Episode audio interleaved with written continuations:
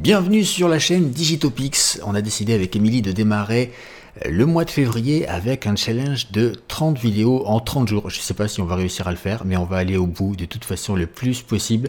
Et euh, j'ai décidé de commencer la première vidéo pour moi de cette série avec un conseil, un truc qu'on ne dit pas assez souvent.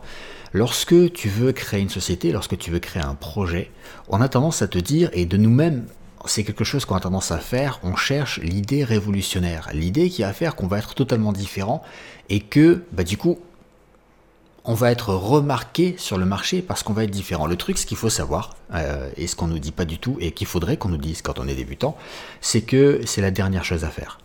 Ne cherche pas à tout prix à être différent. Ne cherche pas à tout prix à avoir une idée révolutionnaire. Avoir une idée révolutionnaire, ça veut dire être obligé d'éduquer son marché. Je l'ai fait plusieurs fois. J'ai créé des outils révolutionnaires sur Internet. Euh, un pour créer des vidéos scénarisées qui remplaceraient les tunnels de vente marketing. Un pour avoir sa propre chaîne télé sur Internet et l'automatiser.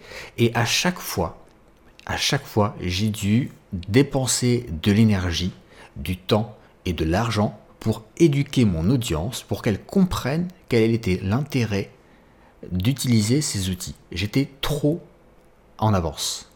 Et donc, ça m'a coûté bah, du temps, de l'argent, de la sueur, et des choses que j'aurais pu faire à la place, que je n'ai pas faites.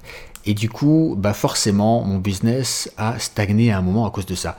Donc, n'essaie pas de trouver une idée révolutionnaire. Prends un business qui fonctionne, duplique-le, arrange-le à ta sauce à toi, et fais en sorte que ça dure.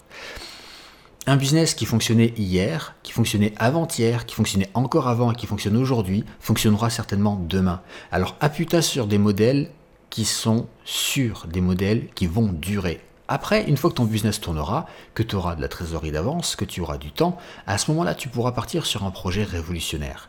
Et tu auras largement le temps de le préparer, d'éduquer ton audience et bah, de créer de nouveaux usages. Mais pour l'instant, la seule différence qui est importante sur ton projet, c'est toi. Alors appuie-toi sur qui tu es en te basant sur un modèle existant. Je te dis à très vite pour un nouveau conseil. Ciao